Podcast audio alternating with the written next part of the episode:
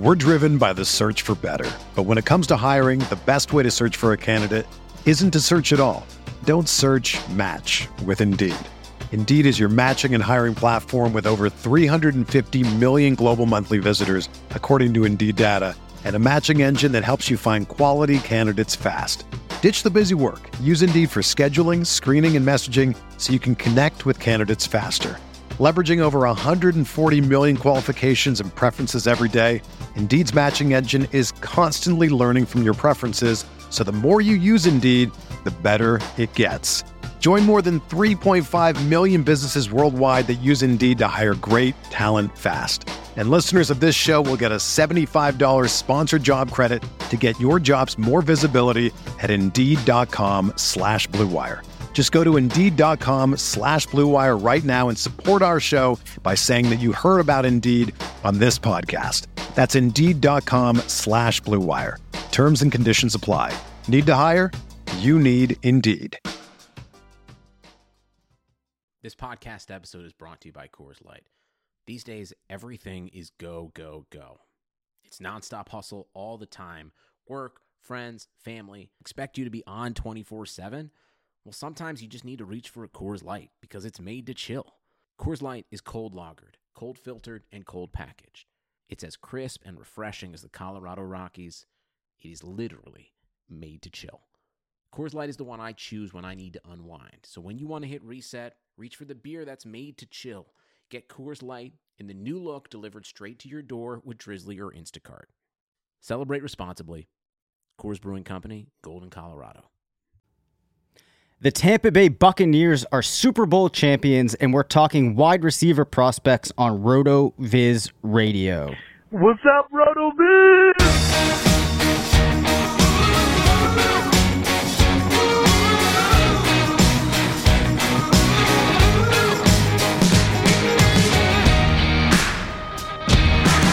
Welcome back to RotoViz Radio. I'm Dave Caban, Senior Fantasy Analyst at RotoViz, joined by Matthew Freedman of Fantasy Labs and the Action Network.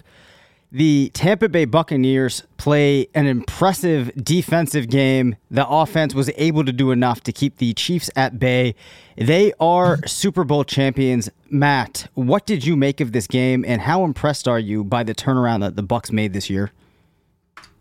Yeah, I mean the turnaround was super impressive. You, uh, I mean, you knew they had talented skill position players. You knew that their defense was coming along. It especially improved last year in the second half. Um, and yeah, you just kind of figured. I mean, the thesis was even if Tom Brady wasn't all that great, as long as he could avoid the interceptions that the Bucs had with Jameis Winston, that could be a team that would go pretty far in the playoffs, uh, or at least could make the playoffs. And uh, I mean, obviously they did better than that, and Brady was better than obviously what we saw out of him in 2019. Um, you know, still one of the better quarterbacks in the league. So, really impressive effort. As for the game, um, I mean, I, I honestly don't know what to say. Like the the Chiefs, I think a lot of their problems just stemmed from their offensive line. I was surprised that with the extra week of preparation, they weren't able to scheme around weaknesses with their offensive line. It felt like they basically didn't acknowledge, like, we're going against a very good defensive line, one of the best in the leagues, and our offensive line is destroyed, and we need to compensate for that. They didn't really make, at least it doesn't seem as if they made a lot of adjustments um, it was kind of their normal offense, which you can't do in that situation. So, uh, you know, a, a, kind of a weird game to watch. You know, like who would have expected the Chiefs not to score a touchdown? Pretty amazing. Uh, I thought, I mean, I know Brady won the MVP, and at this point, I'm just you know like filibustering, uh, just talking to talk. But I mean, I feel like I actually have stuff to say, but also I'll just we'll, get into we'll say it. Say you it. know, like like Brady, you know, he won the MVP, but I thought Mahomes you know, was the better quarterback. Like Mahomes, under the circumstances, like some of the throws that he was making and escaping pressure as much as he did, like he was pressured on an incredibly high percentage of his dropbacks.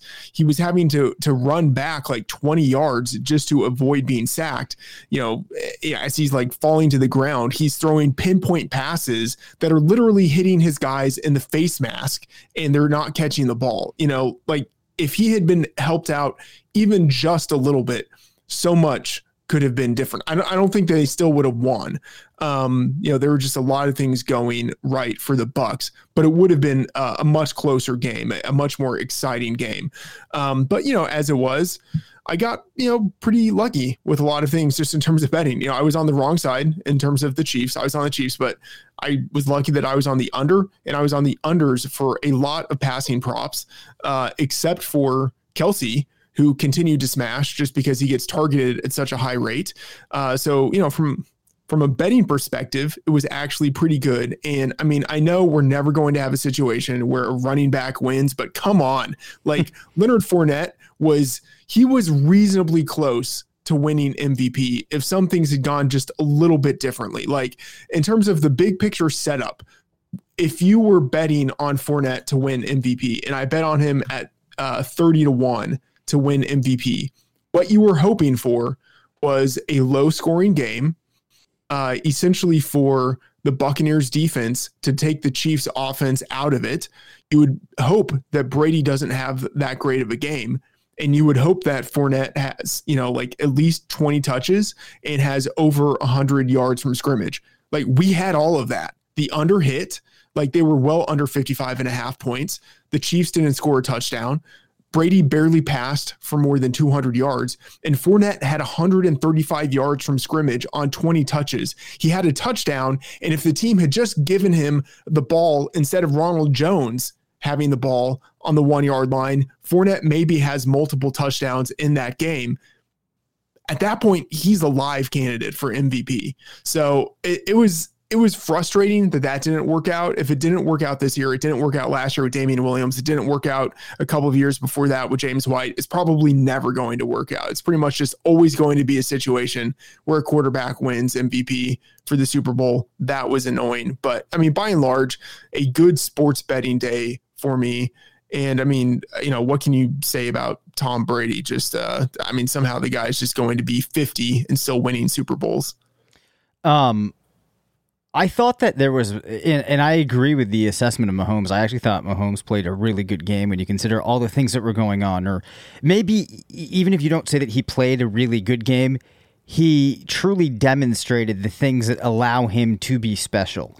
Things clearly yeah. did not go their way. I think from a game planning standpoint, it sure looked like they got out game planned pretty egregious, uh, pretty egregiously, or did not make the necessary adjustments as the game went on to account for the issues they were having on the offensive line. Um, but I definitely did not leave that game having any negative uh, impression of Mahomes. One thing I want to go back to here, Matt, though, is you you're pretty impre- impassioned here about Leonard Fournette not getting the MVP. I'm going to ask you two questions. The first one, I want a simple yes yeah. or no. Do you actually think that the performance that Leonard Leonard Fournette put up merited an MVP award? And I don't want the retort of, well, did Brady's? Did Leonard uh, Fournette's yeah. performance alone merit MVP consideration? Do you seriously think that? No, no, I, okay. I don't think it's close to MVP consideration. Okay. But the thing is, as as you sort of mentioned there, I, I don't think Brady did either. Like what you're hoping for is just a chaotic situation uh, in which a quarterback kind of disqualifies himself and then a running back plays well enough or has the stats that are good enough to where it's almost impossible not to give him the award. And I'm saying that we were actually pretty close to that. Okay, I'm not going like, to deny that, yeah. but I think that there's one important component here that you did not mention. And I think that the name recognition a player heads into with the game needs to be of a certain level outside of there being some type of insane performance. I think that if it was the Minnesota Vikings that were in that game, right, and you don't have a quarterback with a name recognition like Brady, and you have a running back with a name recognition like Dalvin Cook, maybe they get the award. But outside of a situation like that, I just don't think it goes to running backs in a game like the one right. Fournette put I, up, right? I, I, actually I think that's right. I think if everything about the game is exactly the same, uh, but it's Kirk Cousins and Dalvin Cook instead of Tom Brady and Leonard Fournette, I think you're right. Right. I think Dalvin Cook wins wins the award. Okay, so I'm just going to pull this back now to a fantasy perspective because we haven't talked that much in the Super Bowl discussions about fantasy implications. But let's say that the Tampa Bay Buccaneers next season look pretty similar to the version we have now, and you do have Tom Brady and a backfield that were to consist of Leonard Fournette and Ronald Jones of those backs, are you more interested in one over the other by a wide enough margin that you care to, uh, you know, kind of elaborate on it? I would be interested in whoever's cheapest. Got it. Okay. That's, that, yeah, that's really it. So it kind of remains the toss up that it has felt like for a while, except for where there was, you know, stretches where one player was suffering with health issues. Yeah, I think so. Okay. All right. Any other um, fa- major fantasy takeaways that you have for either of these teams? If not, that's fine. Uh, not really. I mean, a lot of it is very much what we saw during the season. Yep. Um, you know, just continue to be impressed by the extent to which Travis Kelce is basically being used like a number one receiver. You know, that's that's something to keep in mind for the future. Got it. Okay. Um, so I know that there have been some coaching changes that have happened in some NFL news and notes type of pieces. Uh, we are going to delay talking about those though, because I do want to get into talking about wide receiver prospects. Um, we are going to be publishing two shows a week now. So we are going to be doing a show that comes out Tuesday, half hour long approximately, and then a Friday show. This week, we're now going to talk about some of the wide receivers. Um, and then in the next show this week, we'll talk about some of the less hyped wide receivers and the tight ends. Um, you're going to be hearing a lot of talk about them coming up. So I figure it makes sense to get out of the way. We are going to start with Ja'Marr Chase, a name I have to imagine everybody listening to this podcast has heard. Uh, he is a 6'1, 208 pound wide receiver out of LSU, a school that has put together a lot of very solid wide receivers as of late, most notably Justin Jefferson. Matt, a lot of people have Ja'Marr Chase as the number one overall player in the class. Does that seem reasonable to you? Yeah, uh, I mean, I think that's totally reasonable. Um, I have him as the well. Okay, let, let me ask just for some clarification. Yep. Do you mean number one overall player in terms of like uh, dynasty rankings, or number one overall in terms of like this is the most talented player in the core in the class from like a uh, a raw football perspective? Okay, fair question. Let's do it from a um, dynasty perspective. So if you're putting together a set of rookie dynasty rankings right now, trying to project the player that's going to carry the most value into his NFL career from a fantasy lens. Yeah, I have him number three. It's behind Travis Etienne and Najee Harris. He's the number one receiver for me. And, you know, I think if you're going from a longer term perspective, then Ja'Marr Chase as the number one player is fine. Um, I'm also kind of trying to think of, you know, like positional need and what's happening with the rest of the class here. And to me, there's just such a massive drop between Etienne and Harris and all of the other running backs that it makes sense for them to be at the top of the board. Got it. Because as we talked about when we went over the running backs last week, it is really top heavy, and there's not many players that are exciting at all behind Etienne and Harris. Ja'Marr Chase looks like, for many people that view fantasy from the lens that we have, is by and large the number one player. Only played two seasons, did not play in 2020. Um, as a freshman in 2018, had 23 receptions, 313 yards, three touchdowns. Of course, there were talented wide receivers there. Then in 2019, really explodes 84 receptions, 1,780 yards, over 21 yards per reception, 20 receiving touchdowns, receiving dominator of 0.33. That is a super impressive season. So I think it's pretty clear to see why people were excited. That uh, season came ending at an age of 19.8. Do you have any concerns, Matt, about the fact that we really only have a body of work that spans one season? No. Um, because it was when he was so young Yep. that uh, I, I think it's fine. You know, like we want to see guys really ball out when they're young. And if they uh, don't do anything, um, you know, in their junior season, like that's basically like Josh Gordon.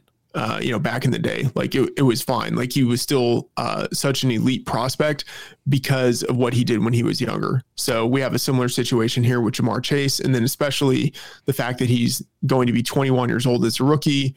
He has good size. He was a four-star recruit. You know, he's going to be drafted in the top 10, maybe the top five. Um, yeah, no hesitation with anything about him at all. Yeah, me either. And as I mentioned earlier, he was playing with Justin Jefferson. And then LSU also has a good receiver in Terrace Marshall uh, Jr. So it's not Yeah. like there was this clear path to him just compiling those numbers or anything like that. I think he's very talented. The player for most people behind Ja'Marr Chase is DeVonta Smith, who we saw go absolutely insane um, in 2020 for Alabama, especially in the um, in the college football playoffs and in the championship game.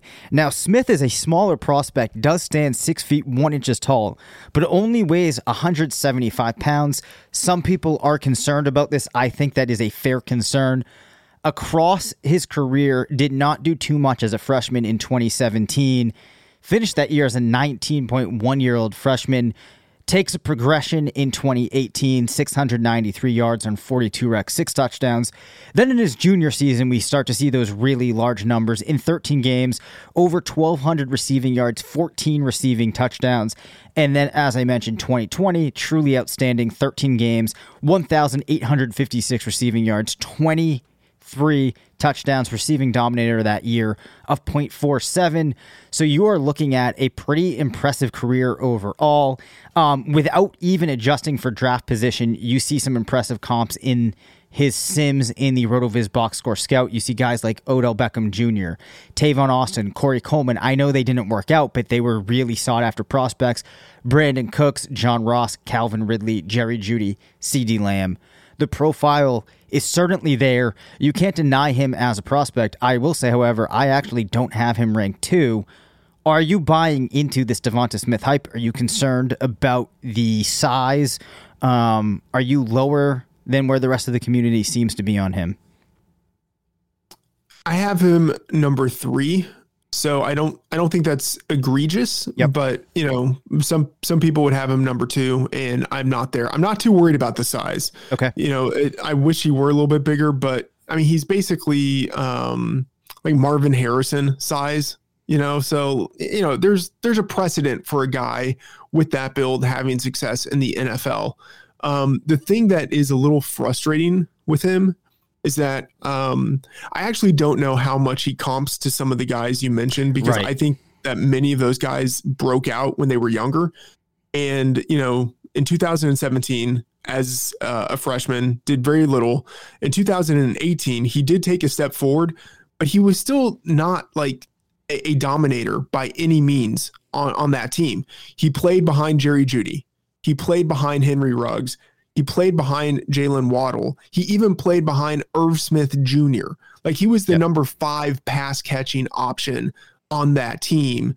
And that's even though he was older at the time than Jerry Jeudy and Henry Ruggs. They were in the same class, but he was older and he was a year ahead of Jaylen Waddle, but Waddle played ahead of him. So it's it's a situation where despite everything that DeVonta Smith has done since then, you know, because it is impressive that the year after that, even with all of those guys on the team, he was the number one receiver.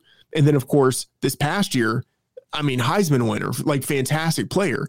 Even though he's done all of those things since then, it's a little bit troubling that when he was a sophomore, when Jeudy was balling out and when Ruggs was playing ahead of him and Waddle as a true freshman was playing ahead of him, Smith was the number four uh, wide receiver and still playing behind Irv Smith Jr., who outproduced him as a tight end. So I- don't know. That gives me more concern than the size. But of course, you know, like we saw what he did. We know he's going to be drafted highly. I can't knock him down much further just because he didn't ball out when he was young. Um, also, it is a little bit annoying that he's going to be a 23 year old uh, rookie, but I don't know. I don't hold that against him all that much. I think you made a lot of really good points there, and you kind of hit upon a lot of the things that I was going to say. Now, I think a pushback that listeners might have is they might say, well, you just, when you were talking about Ja'Marr, Ja'Marr Chase, gave him the qualifier of the fact that he was playing with these other really solid receivers. But what we were talking about was he had that one season, which really would have been his sophomore season. And when you're trying to split hairs between a player like Chase and a player like Smith, I think that you know, playing fifth in that depth chart, right? That's a bit different than not get going as a freshman. Um, so I think the body that uh, like the whole corpus of work that you're looking at there is a little bit different. And then on top of that, Jaylen Waddle only played five games in 2020, right? Yeah. If Waddle is there, those numbers could look pretty different for Smith. So I actually have Jaylen Waddle as my number two wide receiver in the class. And this goes back to the fact that as a freshman, he did finish the year at 20.1, so, you know, maybe a little bit older. Um, finishes his, uh, excuse me, junior season at 22.1, so he's not wildly old, right? 884 yards as a freshman, seven touchdowns. 13 games as a sophomore, only 560 yards, six touchdowns.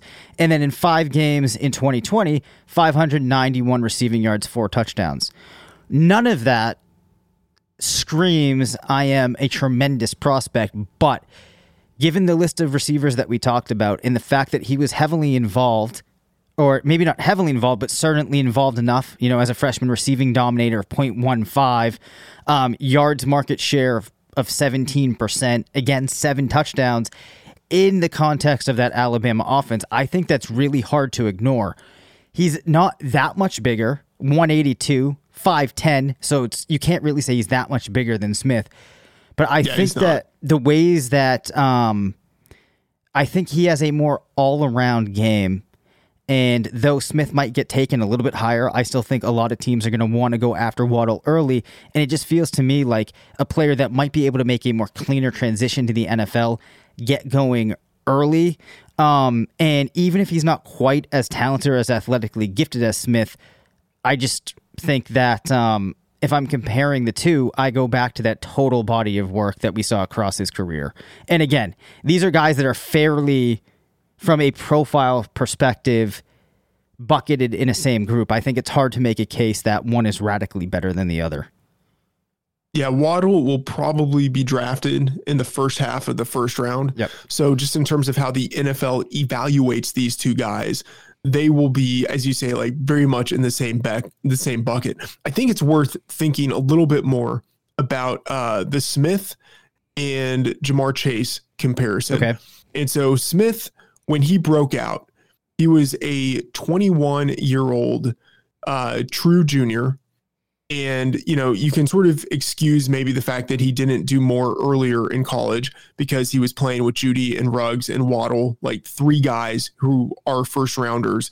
But, you know, at the same the same thing really applies to Chase, who uh, was playing with Justin Jefferson, a first rounder who had, you know, like one of the greatest rookie seasons of all time, yep. uh, and playing with Terrace Marshall, who maybe he's not a first rounder, but he's got a really good shot at it. And, you know, will probably go on, uh, you know, like the first half of the second round if he doesn't go in the first round. Yep. So he also had pretty strong competition from the wide receivers around him. And as a 20 year old true sophomore, sorry, a 19 year old true sophomore, he was the, the top receiver in the country. So I mean, I think clearly you have to go with Ja'Marr Chase as the number one receiver in the class over DeVonta Smith. Yeah, perfectly, perfectly fair from my perspective. Any thoughts on Waddle that you wanted to share? Yeah, I, I like Waddle, um, but it has it has less to do with his production and more to do with um, the fact that the NFL is just so high on him. You know, he's probably going to go, let's say, I I think the earliest would be pick eight. You know, the latest would be like pick 20, something like that. So yep. he's going to go like in the meaty part of round one. Um, he was a true four star recruit. Uh, you know, apparently has great athleticism. And, you know, this isn't massive because it was just four games, but in the first four games of the season before he was injured, he was actually outproducing DeVonta Smith. Um, you know, had 557 yards to DeVonta Smith's 483 yards. They both had four touchdowns receiving. Uh, you know, Smith actually had more targets, but Waddle was the more productive guy. You know, I'm not going to put too much on a, a four game sample, but you know, you put all of that together with his recruitment status, with his athleticism, with his projected draft uh, pedigree and uh, like draft capital, yeah, like I I think he's right there um, with with Smith uh, and with whoever else you would consider to be at the top of the board at the wide receiver position. Like I think it's a pretty deep position, so I don't have Waddle in my top three. Um, but like I don't have him all that far off of the top three either. Got it. And as you said, I mean, I think that there's a lot of depth in this class. It's one, there's a lot of exciting names. Um, so that's a pretty strong grouping at the top. There's some more names I'm excited to talk about, but let's take a quick break. So we've crowned a Super Bowl champion, and now the NFL draft is coming up, which means it's time to think about who can win it all next year and maybe betting a few dollars on it this time. Around this time last year, the Tampa Bay Bucs were 22 to 1 just to win the conference, which means a bet of $20 would have paid out over 400. So if you're thinking about getting in on the fun of sports gambling, I want to let you know about a great resource for sports bettors, the Action Network. The Action Network is where sports fans go to bet smarter and experience real financial gains. In fact, their Action Network app was recently named the best app in sports betting. And with an Action Network Pro subscription, you can unlock the very best of the app. When you sign up for an Action Network Pro subscription, you can access the Pro Report, which includes expert projections for every game in every major sport. You can see money and bet percentages on every game, so you can see the teams professional gamblers are betting on. You can take advantage of pro systems, which. Ma- We're driven by the search for better. But when it comes to hiring, the best way to search for a candidate isn't to search at all. Don't search match with Indeed.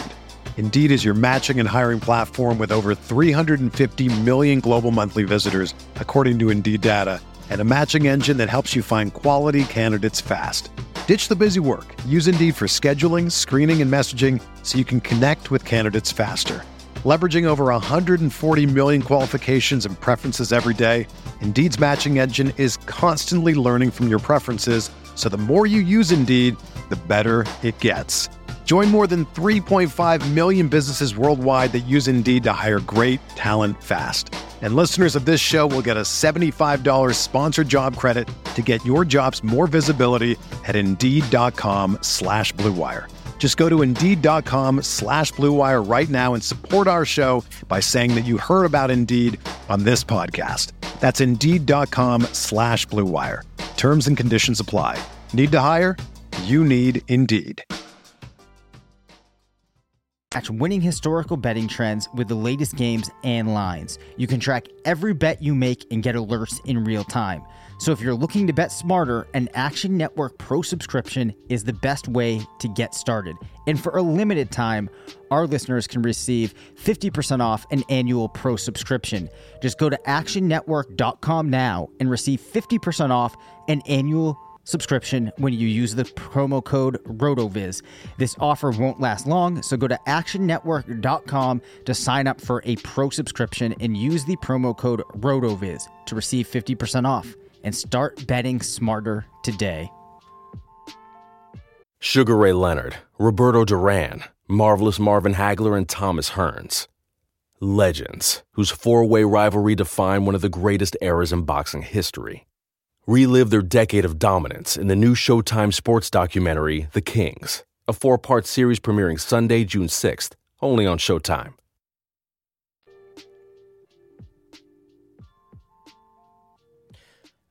Another reminder uh, as well if you use the promo code RV Radio 2021, you can get a 10% off uh, discount on a one year subscription. So definitely check that out to learn more about all of these prospects. We have mentioned Terrace Marshall Jr. Uh, a number of times, Matt, as I mentioned, played alongside Ja'Marr Chase at LSU. 6'3, 200 pounds. So, overall, one of the larger players in the class. I like Marshall a fair amount. Um, I don't know. Like, I, I think you mentioned before, it looks like he could end up a day two selection. I think it's possible he might slip into the, the end of the first round. Um, only 12 receptions, limited role as a freshman, 18 and a half years old. 46 receptions for 671 yards, 13 touchdowns in 2019. 2020, LSU played seven games, or excuse me, I, I actually Marshall played in seven games for LSU, um, 731 yards, 10 receiving touchdowns, receiving dominator of 0.46. In 2019, when Justin Jefferson was there, receiving dominator of 0.19, receiving touchdown market share of 0.27. This is a player that looks like he has good touchdown scoring ability. Uh, if you watch the tape of him, looks like a guy that can use his body pretty well. Looks like a touchdown scorer. Sounds like you do like Marshall. Um, any more thoughts on him before we get to the rest of the guys? Yeah, he's a baller. Totally love him. Five star recruit. Uh, wish he would have done more early in his college career, but whenever given the real opportunity to be the number one receiver, uh, totally grabbed that opportunity this past year when he was just a total stud. Um, I think he will be a first rounder. I, I, think if he's not, he should be. Yep. Um, and I bet it will be, you know, near the end of the first round. That's where I have him projected right now. Uh, I mean, he's someone I really want in Dynasty. You know, also the other thing to note too is a player in that range can be attractive because they can land on a team that's a contender right away. Yeah. And those are the teams with the good quarterbacks where there's a situation you step in and they have a usage for you and they're able to help you execute on that. Unlike what we might have seen with Jerry Jeudy, uh, you know, as a good example this past season. The other note on Marshall, only 20 and a half years old at the end of his junior season. So, from yep. a dynasty perspective, this is a guy who has a pretty long shelf life and time to improve and ramp up as we as we move along. Yeah, like I I have him ahead of Jaylen Waddle. Okay, and, that's fair. A, a, point of context. Yep. Yeah. Got it. All right. Um, a player that we have not talked about yet. Let's move to Rashod Bateman, wide receiver out of Minnesota, 6'1, 210, uh, which, as I mentioned earlier, this is a class that doesn't have a lot of big bodied wide receivers. So that's actually uh, makes him one of the larger players in the class. Um, as a freshman, 704 yards in 13 games, six touchdowns, ends the year at 19.1. As a sophomore, 1,219 yards, 11 touchdowns, plays in only five games in 2020, 472 yards two touchdowns, had a pretty solid receiving dominator his entire career. Um, pretty exciting player. How much do you like Bateman, Matt? I like him a lot. Uh, he he can do it all. He can play inside, play outside. As you mentioned, he's got good size. Um, you know, was productive right away uh, at Minnesota, and then really exploded in his second season. Um, you know, really pushed Tyler Johnson uh, when he was there. You know, for productivity uh, which was impressive for him to do at such a young age. Um, you know, wish he would have been able to do a little bit more his junior season, but as you say, you know, played only five games. You know, COVID impacted situation there, yep. so you can't really hold it against him. Like throughout his career in college, he showed the capability that he had. Um, I don't know if he's going to be a first rounder. Uh, it wouldn't surprise me either way, but I mean, no later than second round uh, is where he should be going, and he should definitely be in dynasty a you know top ten, like first round pick in dynasty for sure. Yep, and then um, just to mention too, you've been doing a fair amount of work looking already, Matt, right at uh, doing some mock drafts in the NFL draft. So you probably have a pretty decent handle on approximately where these guys should go. Yeah, yeah, absolutely. So in um, I've surveyed maybe not quite 12 like respected mocks, you know, like you know, some people haven't put him out yet, but in just less than half of them, he's gone in the first round. So like he's he's definitely got a chance to go in round 1. Cool. All right, final player we will talk about a guy that I am not particularly sold on and I have trouble determining exactly where some of the enthusiasm for him comes from, and that is Kadarius Toney, wide receiver out of Florida, 5'11, 189, does have a career spanning four years at Florida. Um, only 15 receptions as a freshman, ends that year at 18.9.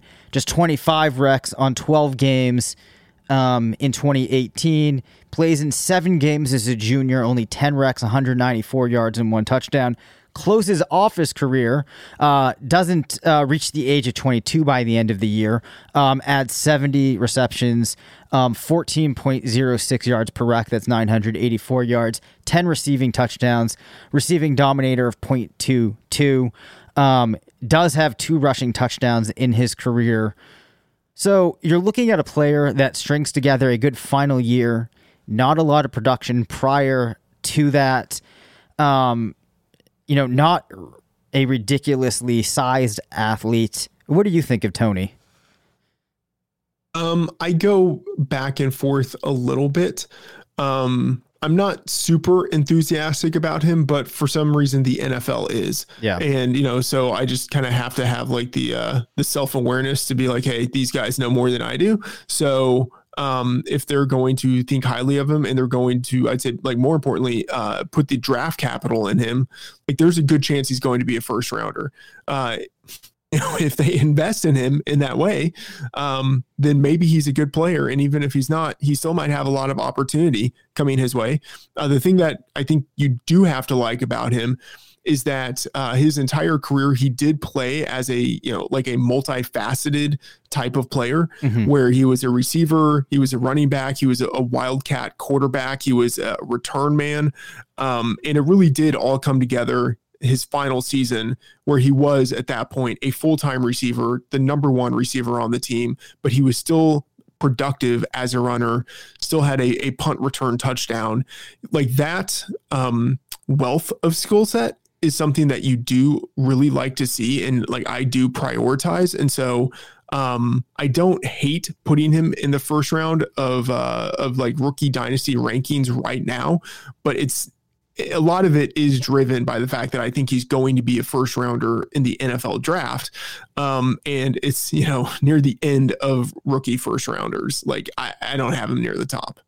Got it. And, and, I think you make some fair points there. I probably should have mentioned too a total of 66 rushes in his career, 580 yards in addition to the two rushing touchdowns. Um, so yeah, there, there there's other things that you can point to there, um, and the NFL does like to see him. So I may have undersold the overall profile just a little bit, uh, but that actually is going to wrap up the receivers I wanted to talk about um, on this episode. So we will be back later in the week, rounding it off. In the meantime, um, I want you to go and rate, review, subscribe to the show if you haven't.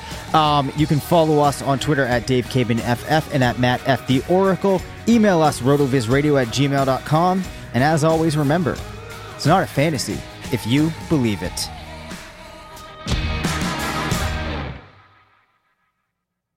Sugar Ray Leonard, Roberto Duran, Marvelous Marvin Hagler, and Thomas Hearns. Legends, whose four way rivalry defined one of the greatest eras in boxing history.